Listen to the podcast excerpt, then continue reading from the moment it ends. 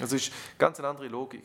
Durch das kauft man nicht ein, durch das verlieren die landwirtschaftlichen Produkte ihren Preis und gewinnen ihren Wert wieder zurück. Das ist Christian Müller.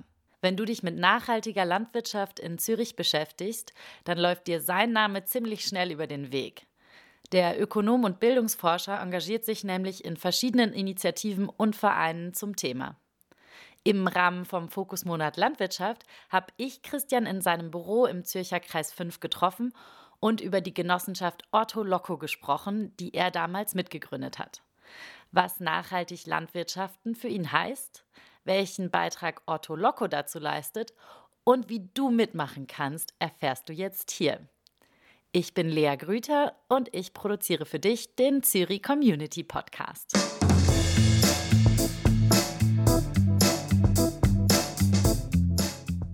Zürich Community Podcast. Deine Themen, deine Fragen, dein Podcast.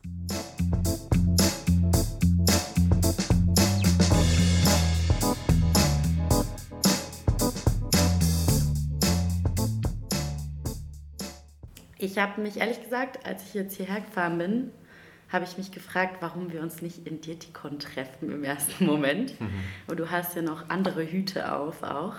Würdest du sagen, dass du eher ein Stadtmensch oder ein Landmensch bist? Ja, ich bin, glaube ich, so ein klassischer Stadtmensch, ähm, der gerne in der Stadt unterwegs ist und äh, gerne in der Stadt wohnt und in der Stadt schafft und umso mehr dann nachher den Ausgleich oder so die Balance äh, im Grünen sucht. Mhm.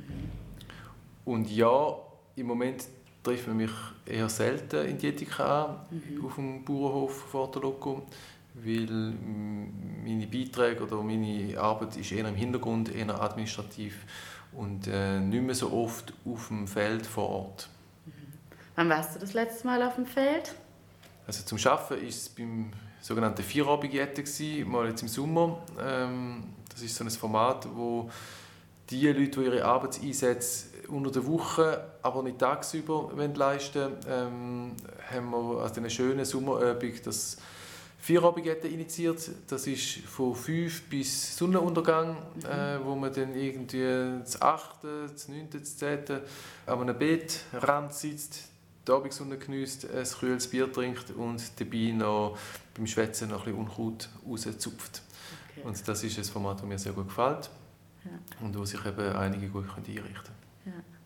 Was machst du am liebsten, wenn du auf dem Hof bist, wenn du es dir aussuchen kannst von allen Tätigkeiten? Also was ich sehr gerne mache, sind Tomatenernten. Mhm. Meistens sind die Tomatenstuden gesäumt mit Basilikumpflanzen Aha. und dann kann man da so spontan sich einen Tomaten-Basilikumsalat arrangieren und mhm. beim, beim Ernten essen. Ja, aber ich darf sehr gerne jetten. Das ist so eine meditative Arbeit und manchmal hat man Lust zum Schwätzen und dann ist man da mit dem Gegenüber am Arbeiten oder man setzt sich ab und fängt ganz zu einer Stunde am, am Beet Rand an und kann dann dort für sich ein bisschen rumzupfen und träumen. Das ist sehr schön. Ja. Das ist ja auch das Konzept von Otto Loco, dass man eben nicht nur sich einfach das Gemüse nach Hause transportieren lässt, sondern dass man eben wirklich hingeht und erntet, sät, jätet und das Ganze miterleben kann. Kannst du mal davon erzählen, wie das entstanden ist? Also zwölf Jahre ist es jetzt her, oder? Otto genau. Loco? Ja, es ist eine politische Bewegung, Otto Loco. Es war äh, eine kleine Gruppe, wo wir gestartet sind, fünf, sechs junge Leute, die im Zug eigentlich von der Finanzkrise, was ist das gewesen, 2008, ähm, sich zusammentun hat und gesagt, hey, wenn das jetzt so weitergeht, wenn uns die Finanzmärkte und durch das äh, die gesamte Volkswirtschaft äh, um die Ohren zu fliegen droht, dann nachher, äh, lass uns selber Verantwortung übernehmen und lass uns ähm, Wirtschaft so gestalten, wie sie auf allen Seiten sinnvoll ist und aufgeht. Mhm. Also soziale Nachhaltigkeit, ökonomische Nachhaltigkeit und eben auch ökologische Nachhaltigkeit. Und dann haben wir gedacht, ja, wir müssen es selber ausprobieren und haben uns einen Zweig, einen Wirtschaftszweig gesucht, wo man anfangen kann. Mhm. Und sind dann fast mehr aus Zufall bei der Landwirtschaft gelandet und haben ja dort äh, ursprünglich dann mit Gemüsebau angefangen. Wir haben mhm. uns in der, äh, in der Nähe von der Stadt einen Flecken Pachtland gesucht und sind dann in Dietiken fündig geworden, beim Semi Spahn, der schon seit vielen Jahrzehnten Biolandwirtschaft betrieben hat. Aha. Einer der, von der Pioniere im Biolandbau. Und haben dort können, dann zuerst äh, knappe Hektare Land und später dann haben wir können von Doppelfläche eineinhalb Hektar Land pachten und haben so angefangen, gemeinsam dort äh, Gemüse anbauen haben das natürlich nicht alleine gemacht, sondern haben äh, ausgebildete Gemüse, Gemüsefachkraft angestellt und mhm. haben dann aber am Anfang schon sehr viel selber aufgebaut, ähm, von der, vom Innenausbau beim Abpackraum über die Tunnelanlagen, äh, wo wir angestellt haben und all die Details, die es dann braucht. Sehr äh, eine Eigeninitiative, eine Eigeninitiative, junge Bewegung und dort sind wir alle, die dort mitgegründet haben, sehr oft vor Ort gewesen und haben alle Feuerwehrübungen am Anfang müssen mitmachen und mhm. alles müssen selber lernen. Also sehr eine intensive, schöne Zeit gewesen. Und dort haben auch wir GründerInnen viel Zeit gehabt, um dort wie vor Ort das, das aufzubauen. Ja. Wie viele wart ihr da am Anfang? Ja, am Anfang sind es glaube ich etwa 60 Gemüsetaschen pro Woche die wir produziert haben Aha. und das ist dann ziemlich schnell gegangen von der Gründung von der Genossenschaft bis das war im März gewesen, bis nach einer zum ersten Mal verteilen vom Gemüse im Sommer ähm, ist dann kein Problem gewesen, aus dem Freundeskreis und dem erweiterten Bekanntenkreis die Abo oder Abonnentinnen zu, zu finden und dort von Anfang an eben mit einem hohen äh, Anteil an Mitmachen und äh, Mittragen, weil im Prinzip geht es bei Autoloco bis heute darum, dass man eigentlich äh, eine sinnvolle Form von Landwirtschaft möchte gemeinsam gestalten, tragen, finanziell, also ökonomisch, wie ja. auch von der Arbeitskraft her, aber auch ideologisch, dass man dort auch Teil kann sein von der Entscheidungsprozess ähm, und von der Weiterentwicklung von dem Projekt. Mhm. Und dann kommt am Schluss auch noch, ich sage es jetzt überspitzt, fast als Nebenprodukt, noch, noch, kommen noch landwirtschaftliche Produkte raus, mhm. die man auch noch dazu bekommt. Ja. Aber es ist auch nicht oder wir durchbrechen mit dem als Prinzip von der klassischen Marktwirtschaft, wo du mit dem Geld, das du irgendwo verdient hast, in den Laden gehst und Gemüse oder weitere landwirtschaftliche Produkte kaufst, ähm, drehen wir da das Spiel auch um, nämlich so, dass die, die Teil von dem äh, Projekt von Ortoloco sind, die tragen den gemeinschaftlichen Hof mhm. und kommen anteilweise dann nachher die Früchte oder eben die Produkte über. Ja. Das ist ganz eine andere Logik. Durch ja. das kauft man nicht ein, durch das verlieren die landwirtschaftlichen Produkte eigentlich ihren Preis und gewinnen ihren Wert wieder zurück. Mhm. Und das heißt auch, dass das Risiko, ähm, wo sonst auf dem Produzent oder der Produzentin liegt, wird sich ähm, oder verteilt sich auf, auf alle Schultern der Beteiligten. Das heißt, in einem guten Jahr ähm, wenn es äh, üppig wächst, dann haben alle etwas davon zu gleichen ja. Teilen. Und wenn ähm, das Wetter mal nicht gut gesinnt ist oder wir auch schon mal einen Hackelschaden hatten, Gröberen, dann nachher sind alle ebenfalls daran beteiligt, an dem Schaden sozusagen auszubaden. Mhm. Nur Produzentinnen, die haben ähm, konstant sozusagen die Versicherung und müssen nicht bangen um ihre Existenz. Ja. Und ich habe gesehen, dass ihr jetzt auch den ganzen Hof übernommen habt mittlerweile, oder? Es läuft ziemlich gut. Ihr habt genug Andrang, genug neue GenossenschaftlerInnen und sogar eine Warteliste. genau, das mit der Warteliste stimmt nicht ganz. Es hat noch Platz und ähm, es, sozusagen die Abos sind noch nicht alle ganz voll. Aber tatsächlich, es läuft gut und es ist ein riesiger Hosenlupf auf Anfangsjahr den ganzen Hof zu übernehmen. Also wir mhm. haben viel Erfahrung gehabt, während zehn Jahren Erfahrung sammeln mit mit dem Gemüsebau. Parallel haben vor drei Jahren zwei Leute aus dem Ortoloco-Kontext den Hof können pachten, also haben können den Hof vom Bauernehepaar übernehmen und haben sich da eingefuchst in den Rindermast, im Obstbau, bei den Getreide, also im Ackerbau. Hühner hat es, ein bisschen Ölsaaten und dann nachher haben wir dann nachher auf Anfangsjahr eigentlich die grosse Zusammenlegung gemacht, dass der Bauernhof mit all den weiteren landwirtschaftlichen Produkten, mit dem Gemüse zusammen das neue Ortoloco geworden ist und mhm. durch das sich die Abo-Palette natürlich auf einen Schlag riesig vergrößert hat. Ja. Und das hat, ist fast wie eine Neugründung. Das ja. hat ganz viele Folgen in der Logistik, in der Administration. Ähm, natürlich ökonomisch ist es viel größere Kiste. Und nicht zuletzt sind wir jetzt in den letzten Zügen äh, in der Umsetzung vom Hofkauf. Also wir können jetzt auch als Autoloco den Hof noch übernehmen, dass, ähm, dass sozusagen auch die Produktionsmittel wenn man so will, in, in den Händen der Konsumentinnen und Produzentinnen gemeinsam sind. Ja. Und was sind es für Menschen, die da teilnehmen? Also hast du irgendwie eine Hausnummer, in wie viele Leute es sind und wer sind eure Mitglieder oder GenossenschafterInnen? Ja, ist eine gute Frage. Ähm, es ist ja jetzt gerade vor ein paar Tagen der Doku-Film äh, im Schweizer Fernsehen rausgekommen, wo unter anderem Otto Loco ziemlich ausführlich porträtiert mhm. und weitere solidarische Landwirtschaftsprojekte. Es ist noch schwierig, so eine eindeutige Hausnummer zu geben. Es hat sicher viele junge Leute, ähm, Studierende oder einfach junge, frische Leute, die gerne rausgehen, die gerne anpacken. Mhm. Äh, viele von denen gründen dann früher oder später eine Familie. Und, äh, also es hat viele Leute auch mit, mit kleinen Kindern, die das auch als ja, wie Freizeit- oder Ausgleichsprogramm äh, für einen Ausflug mit den Kindern auch nutzen oder auch, ja. auch als Freiluftmuseum, sozusagen, zum schauen, wo, wo die landwirtschaftlichen Produkte, die daheim auf dem Teller landen, auch herkommen. Dann haben wir eine starke Kohorte Rentnerinnen und Rentner, die viel Zeit haben und gerne auch eher flexibel und spontan können Einsätze leisten oder dort auch, dass wir als Naherholungsgebiet nutzen.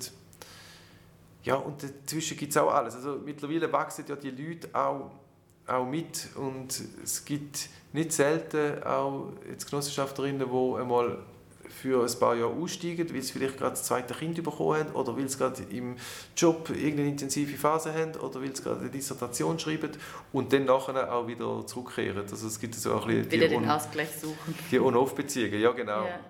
Ähm, eine klare ähm, so wie Zielgruppe oder ein, ein Idealtypus zu definieren, fällt uns seit Anfang schwer. Es, mhm. es lässt sich nicht, nicht so klar einordnen. Ja.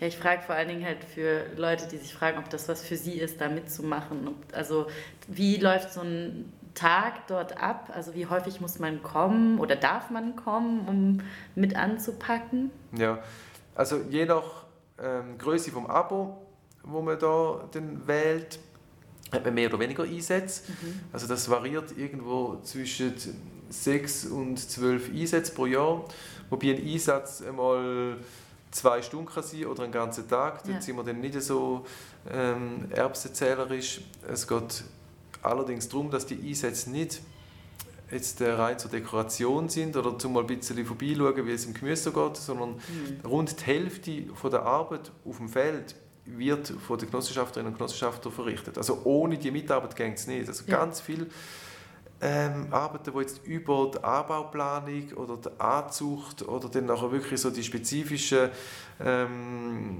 Arbeiten, wo es Sachverstand und Erfahrung benötigen, sondern viele von diesen Routinearbeiten, von diesen Fließarbeiten wird tatsächlich rund um, ums Jahr, um den ganzen Jahreszyklus von der Genossenschafterinnen gemacht. Genau, und das kann man auch ein bisschen variieren. Es gibt viele Leute, die machen weit mehr wie das Minimum, mhm. weil sie das wie ihren Alltag und ihr Leben eingebaut haben. Ja. Und andere kratzen manchmal am, am Minimum von diesen Einsätzen. Aber dort fahren wir seit Anfang gut. Also das ist nie ein Problem. Und man muss sich das vorstellen, das sind...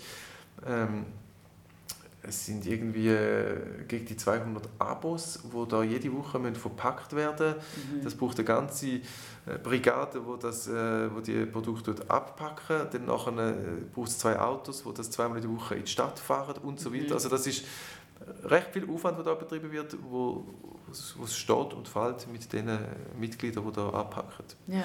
Und wenn du fragst, wie man ich mir das vorstellen, es gibt wie ich es jetzt aufgezählt habe, sehr breit gefächerte Palette von Einsatzmöglichkeiten. Mhm. Es gibt die, die ausschließlich am Wochenende äh, die Folientunnel, also dort drinnen, wo vor allem Nachtschattengewächse ähm, gedeihen, die gehen sie lüften wenn es zu Sonne stark scheint und am Abend wieder zumachen, dass sie schön warm haben in der Nacht. Mhm. Das sind so Spezialeinsätze. Dann gibt es die, die bei den Festen und größeren Veranstaltungen gerne kochen. Das sind so, so ein Küchenequipen. Dann gibt es die, die regelmäßig einfach jetten können oder die, die immer nur ausfahren. Also dort, mhm. jeder und jede findet einen idealen Platz, um, um sich einzubringen. Und eben, es gibt wie fast rund um die Tour, sieben Tage in der Woche fast Einsatzmöglichkeiten. Also man arrangiert sich dann halt auch ein bisschen aufgrund von der Rhythmen, die man sonst im Leben hat. Ja. Du hast direkt gesagt, dass es eben nicht einfach nur darum geht, das Gemüse zu holen, sondern dass es vor allen Dingen eine ideologische Geschichte ist, dass, dass ihr das macht, weil ihr quasi eine Alternative zu dem System anbieten wollt. Hast du das Gefühl, dass das wirklich einen Hebel hat? Oder wie weit reicht der Hebel von den Initiativen wie Otto Loco? Also genau, der Anspruch ist ja eigentlich tatsächlich, ein Modell mitzuentwickeln oder weiterzuentwickeln, wie eine kleinräumige Landwirtschaft könnte funktionieren mhm. und auch künftig ähm, Bestand wird haben.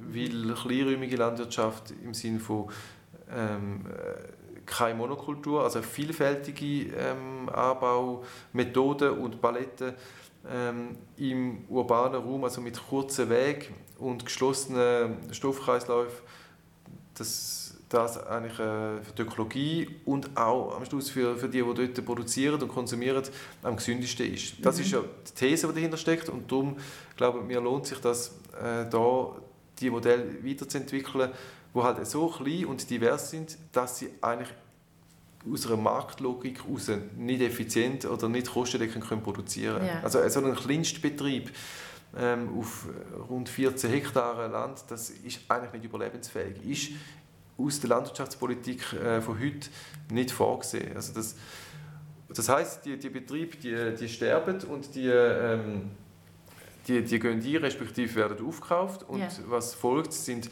stark mechanisierte, also mit großen Maschinen ähm, pflügte Betriebe, wo tendenziell wenig Kulturen, also wenig Sorten Gemüse oder Getreide und von dem dafür ganz viel und großflächig anbietet. Mhm. Und das ist ähm, genau, nicht die Landwirtschaftspolitik, wo, wo wir glauben, geht in eine gute Richtung. Das ist der Anspruch und jetzt kann man fragen, ja, hat das jetzt eine Signalwirkung im kleinen Rahmen konkret durchaus, also es gibt, seit wir dran sind in den letzten 10, 12 Jahren, x verschiedene ähnliche Projekte, die vielleicht unter anderem durch uns inspiriert oder auch sonst mhm. im Zeitgeist entsprechend überall äh, in der Schweiz aus dem, aus dem Boden schiessen. Ja. Dort gibt es also natürlich im kleinen Prozentbereich ähm, äh, Wirkung. Die grösste, der größte Hebel wäre allerdings, wenn wir die Landwirtschaftspolitik in der Schweiz dahingehend beeinflussen oder dass man kann zeigen kann, doch, es gibt auch eine andere Landwirtschaft, die außerhalb von dem Kostendruck äh, funktioniert. Also die Frage, die wir eigentlich stellen, politisch ist, lohnt sich die Form die Förderung der Landwirtschaft, wie wir sie jetzt äh, eingeschlagen haben, mhm. nachdem wir sowieso uns die Landwirtschaft in der Schweiz ganz, ganz viel Geld kosten lässt. Ja. Ähm, es ist ja nicht so, dass man kann sagen ja, es ist halt sonst nicht kostendeckend, sondern die Landwirtschaft in der Schweiz ist nicht kostendeckend. Die mhm. ist ja ganz stark unterstützt. Ja. Dann nachher kann ja die Politik oder kann eben die Demokratie, die Gesellschaft auch die Richtung bestimmen, wodurch sich die Landwirtschaft soll, soll entwickeln Und wir möchten dort ein Modell oder ein Leuchtstern sein, wie es auch noch geht. Ja. Aber es ist im Moment ziemlich in eine andere Richtung, wie der Mainstream geht. Und du hast jetzt ja Aufmerksamkeit gekriegt also durch diese Doku, die du vom, vom Schweizer Fernsehen hattest. Und jetzt zum Beispiel wir interessieren uns auch für diese Themen. Hast du das Gefühl, es gibt gerade wie mehr Sensibilität für dieses Thema? Oder woher kommt das Interesse dafür?